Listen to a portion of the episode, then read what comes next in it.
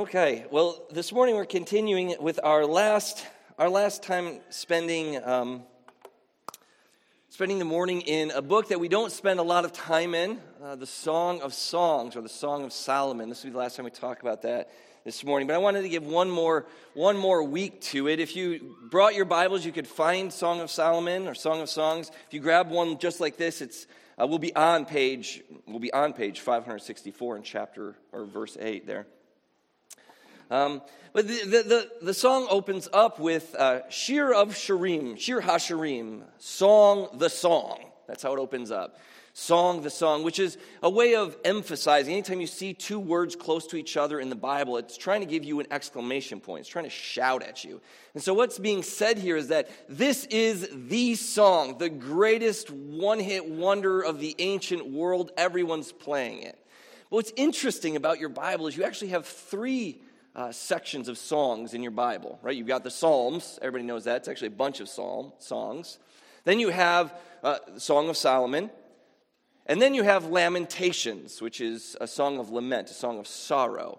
And what's interesting is that Psalms, which are all kind of mostly directed towards God, you know, God and love of God, Lamentations, which weeps about the brokenness of the world, these, both these books, neither one of them is called the greatest song.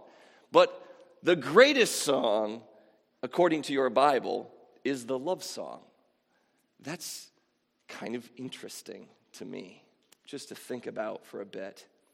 But the song is roughly three thousand years old, and this means that when you're reading it, it's going to sound odd to your ears. It's not going to rhyme the way we think it should rhyme. And the imagery, the illustrations are bizarre. They're strange to us. And they're actually kind of comical as you read them, if you really put your thought into it. And so I, I thought I'd share with you my favorite, my favorite lines from the song. So here we go. Three, four. Your neck is like the Tower of David, built in rows of stone. I just couldn't help but think of like, like, baby, your neck's so thick. I love it. It was just kind of strange, you know. Um, five twelve, your eyes are like doves beside streams of water, bathed in milk, sitting beside a full pool. And I get that the author is trying to say your eyes are white like a dove, which is the illustration of the bathed in milk, but I couldn't help but think of a dove like taking a bath in milk. And also, who compliments the whites of somebody's eyes?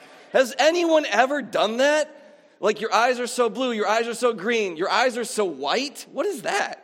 Strange.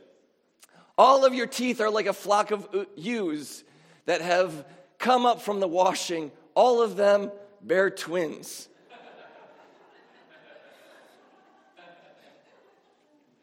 Your teeth are like an oversized sheep.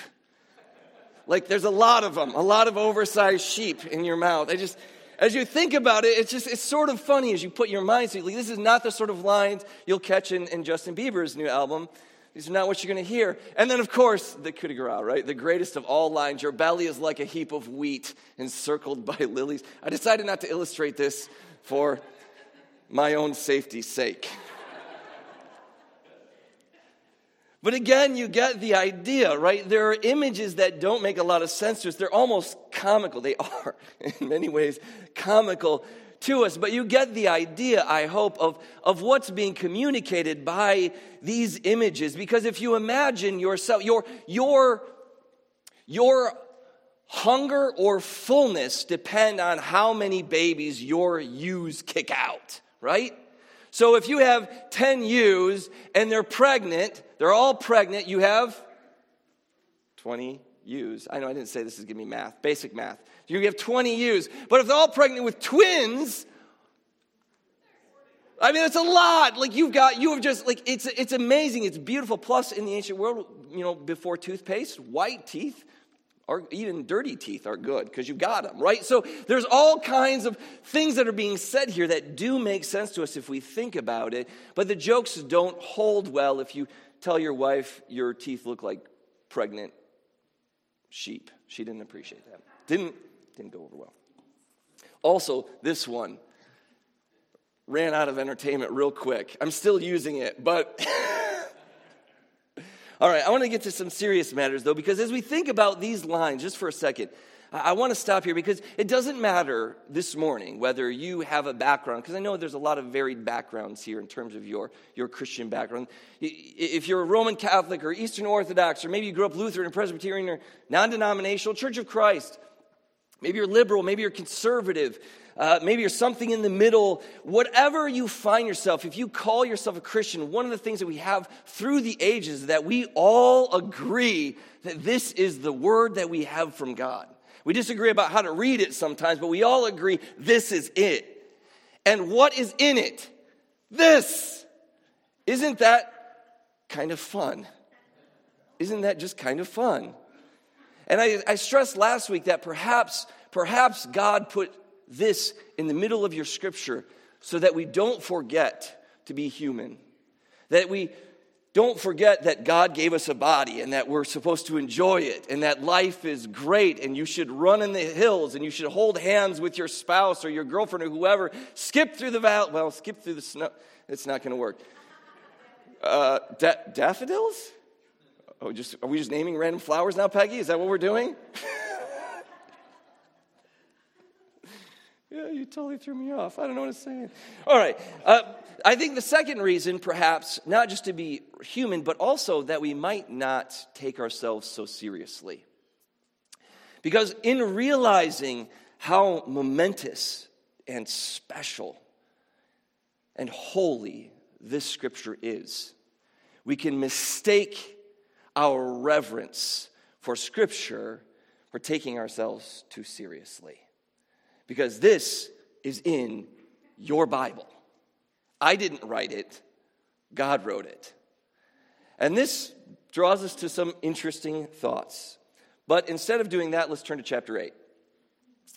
Uh, in chapter eight, I want to focus on this little section here because as, as the song is winding down, we have this little section here that I think actually drives at the heart of what the song is about. So this is chapter eight, verse six and seven. This is the woman singing to the man, and she says, "Set me as a seal upon your heart, as a seal on your arm." Now, the word seal here might mean, could mean aquatic animals to you, I'm not sure. But what it really means in terms of the text is that when you made a contract, or even sometimes when you send a letter, maybe you've seen that where they put wax on a scroll and they press a, press a uh, seal into that wax. That seal gave authority, gave possession, gave belonging, gave legal status, right? It's an important thing to have a seal and to be to have an object that is sealed, right? It belongs to something. So the woman is saying, set your seal on, on my heart, my will, my emotions. Set your seal on my arm, that which I use to do and to act and be the world. Make me yours, right? That's what's being said by this, by this seal. So set your seal upon your, set me as a seal on your heart, set as a seal upon your arm. For love is as strong as death, jealousy as fierce as the grave. It flashes, its flashes are the flashes of fire, the very flame of the Lord. Many waters cannot quench love, neither can floods drown it. If a man offered for love the wealth of his entire family, his entire estate, he would be despised for even thinking such a thing. Love is more precious than anything. It cannot be bought. It can only be given. And it can be, in this way, love can be stronger than death, it seems to indicate, or at least the desire of it. And what's interesting about the song is, as, as is true with songs, it doesn't describe love as strong as death theologically. Well, let me explain to you all the reasons why love can be as strong as death. No, it does it in style, right? It does it in style.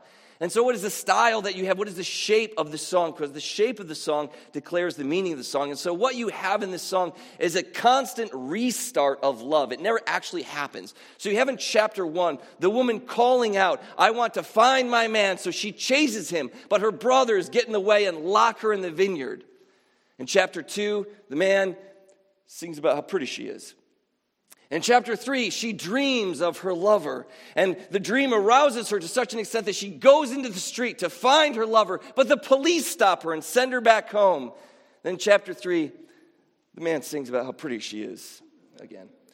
In chapter four, she hungers for her love, and so she chases after him again. I don't know what the police are doing or why she's always doing it at night, but the police find her again and turn her away and send her home. Then in chapter six, the guy sings about how pretty she is again. He does it again in chapter... It's, it's kind of a theme, right? But the point is that, that every time you want to put a pin in the song, every time you think... we can just like be done with this. They've met, they've come together, it's happily ever after. The song stops and then restarts again. Love is never quite achieved, right? It has to kind of constantly be chased after and looked at. Perhaps married people could take some advice here, yes? But the point is to say that it's never quite complete. Even in the last lines of chapter eight, we have... It kind of happens again. It opens, chapter eight ends with a chorus of the friends. They open up the scene. Then the man cries back, "How, oh, you who dwell in the gardens with your companions, listening for your voice, let me hear it." And she calls back, "Make haste, my beloved, and be like a gazelle or a young stag on the mountain of spices." When's the last time you said that in church? And so you have, again, the song sort of, even as it ends, it takes up the call again. There's a renewed call to, to, to love. And again, then, what is being communicated here is love doesn't end. It keeps on being resurrected, keeps on finding new life. It never finds its completion. In fact, it is stronger than death because it keeps on going, right? That's the point. That's the, the metaphor that's being drawn through the song itself. A lot of people have um, songs. How many of y'all have, like, maybe you who are married or dated or had, you know, yeah, you have a song. Songs that mean something to your relationship. A song that takes you back to a moment or a time. Laura's not here, so I can say whatever I want. Great. Uh, We have a song, one of the songs that takes us back, that takes us back to uh, a time in Tennessee, pre, pre kids, joyful times, and we'll edit this. All right, what was I saying? Oh, it goes, uh, "Love of mine, one day you will die, but I will be close behind. I'll follow you into the dark," which is ostensibly darker than this love song, but the idea is the same. If you are listening to a song from the sixties, or you turn on the radio and listen to a song from today, or you listen to a song that is three thousand years old, you still hear the same sense of longing coming out of it, right? You have the Song of Songs calling out this idea, this hunger for love, for companionship, and for eternity. Isn't that interesting? It doesn't matter if we're talking about a song from the sixties, a song from today, a song from three thousand. It doesn't matter if we're talking about the Song of Songs from the Bible or you're talking about Guns N' Roses, which is not a thing I get to say in church very often, so I'm going to do it again. It doesn't matter whether we're talking about the Bible or Guns N' Roses. It doesn't matter whether we're talking about the secular or the sacred. The human heart hungers for three things, regardless of time, space, language, color: love, companionship, and eternity. How many secular love songs do we hear on the radio saying and claiming our love will last beyond death? There is a hunger in the human heart for eternity. And if it doesn't scream from even Guns N' Roses itself, can't, can't scream any louder the fact that we hunger for God. There is something in us that draws us to this reality. Whoever you are and whatever you feel, you have felt the hunger for love, companionship, and eternity. And we talk, uh, Pat Hill was here last week, and I think it was the, the, the time before that that he was talking about how he was sort of serving, the, he was serving the Northwest College there by running a survey to ask the students, all these college students coming in for freshman year, and all the college kids coming, returning, and they're milling about, you know, these, these missionaries that we're, we're, we're funding, you're funding, they're milling about, asking the question to the students, what is it that you feel like you're missing? What is it you feel like you need? What is it you're struggling with the most? And what was their number one answer? Their number one answer, loneliness. Loneliness. Loneliness. Loneliness. How many social media apps do you have on your phone? but we're lonely, right? Because we're embodied. And until I shake your hand and see your face and hear your voice, I'm never really sure of you, and you are never really sure of you. We hunger for human connection, and that connection cannot be met in any other way than in our bodies, right? In that connection. And so the song speaks this universal truth, but it speaks it in a way that we can't help but also think about God. We can't help but hear love is strong as death and not begin to wonder, couldn't, don't we need something more powerful than just our human expressions of love? Don't we need something stronger than even human love to capture that moment? If we need love as strong as death, then don't we need a power more powerful than ourselves? And some of you who are Christians are here, you're like, hey, like this is the moment right now where you talk about Jesus. But I'm not going to do that, right? We're going to keep going. Because there's a very interesting thing that we've been doing in our uh, in our, our our four oh one classes. We've been studying this, and we've learned that the Jewish uh, way method of interpretation is a little bit different than the Christian method currently of interpretation. It begins with this word called Peshat. If you're if you're looking at the song together, we immediately look at the song and we look at the horizon of the song, and the song itself seems to be just about a boy and a girl falling in love, chasing each other, describing each other. Smells like middle school, right? Then it moves on to the next layer, though, called Darash, where suddenly we are beginning to think broader, because the song is not the only word that the Bible has to speak, right? If you begin with the beginning and you go to the end, you find out that the whole of Scripture is about God's love for His people and His desire to reach into the mess that we've made and lift them up by this great word we call love, demonstrated in the greatest of all humans we call Jesus, right? And so, so immediately Jewish and Christian interpreters saw in the song something more, something about God's relationship to us.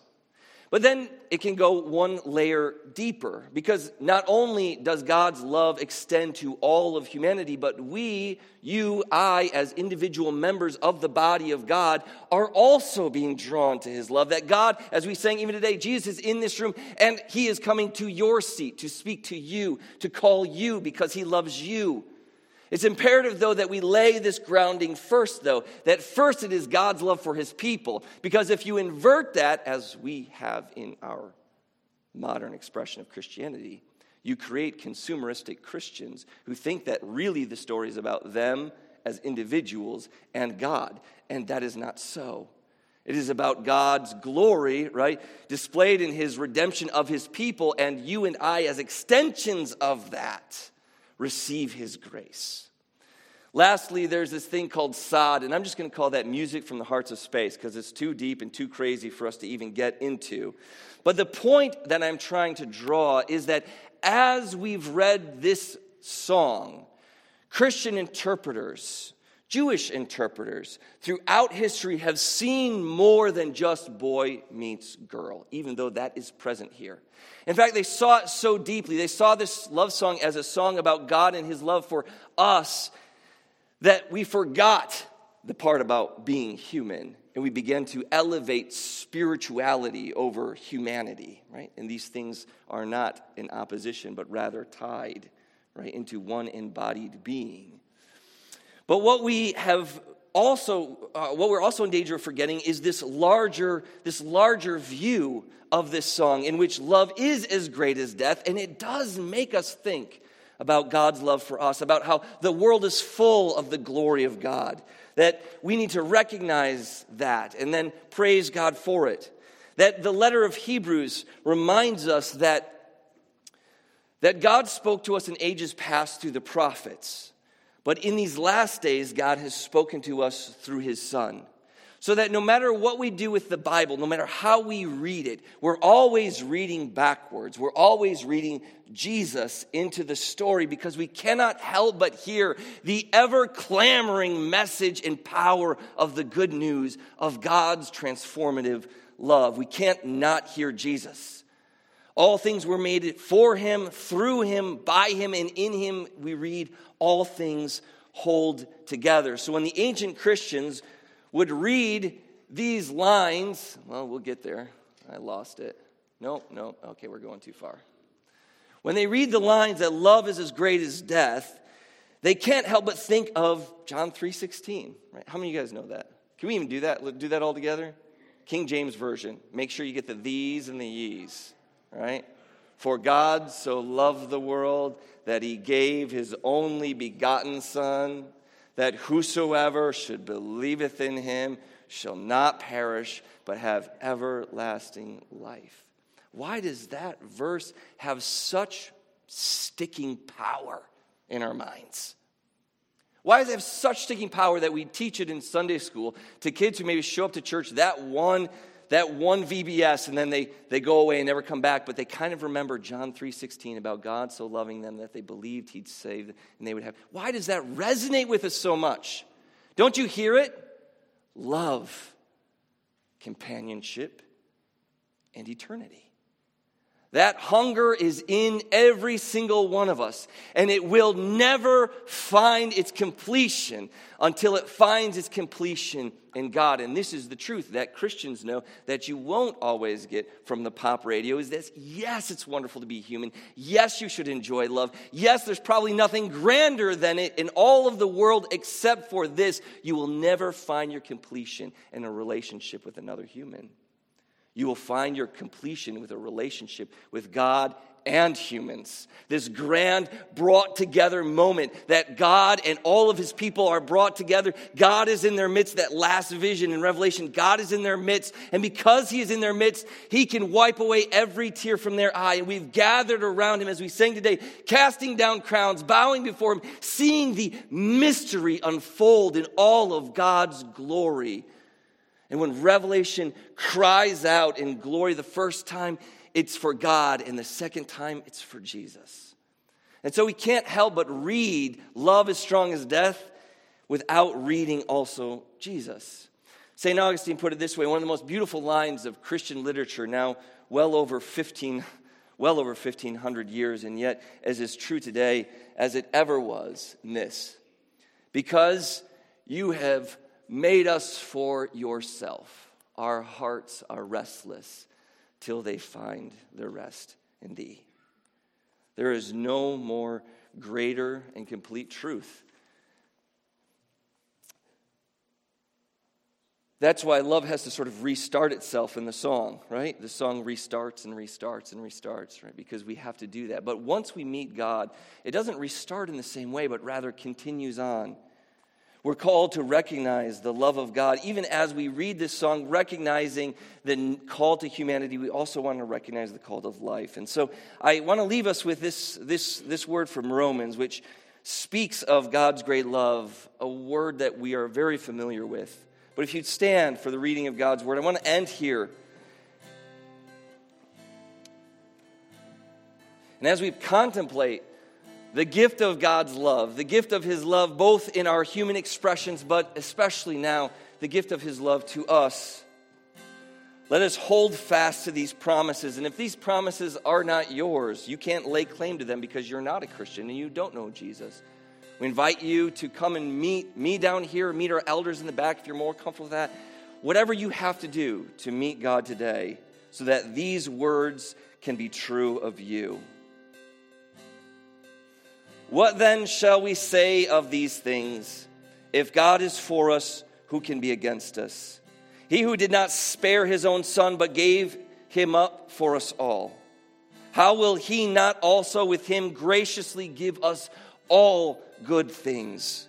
Who shall bring a charge against God's elect? It is God who justifies, so who condemns? Christ Jesus is the one who died, more than that, the one who is raised, and now who is at the right hand of God, who is interceding with God for us. Who then shall separate us from the love of Christ? Shall trial or distress or persecution or famine or nakedness or danger or the sword? For it is written that we're driven and killed all day long for your sake. We are regarded as sheep led to the slaughter. But no, even if that is true of us, in all these things we are more than conquerors through him who loved us. For I am sure that neither death nor life, nor angels, nor rulers, nor things past, nor things present, nor things to come, nor anything else in all of creation can separate us from the love of God that is in Christ Jesus our Lord. And all of God's people said,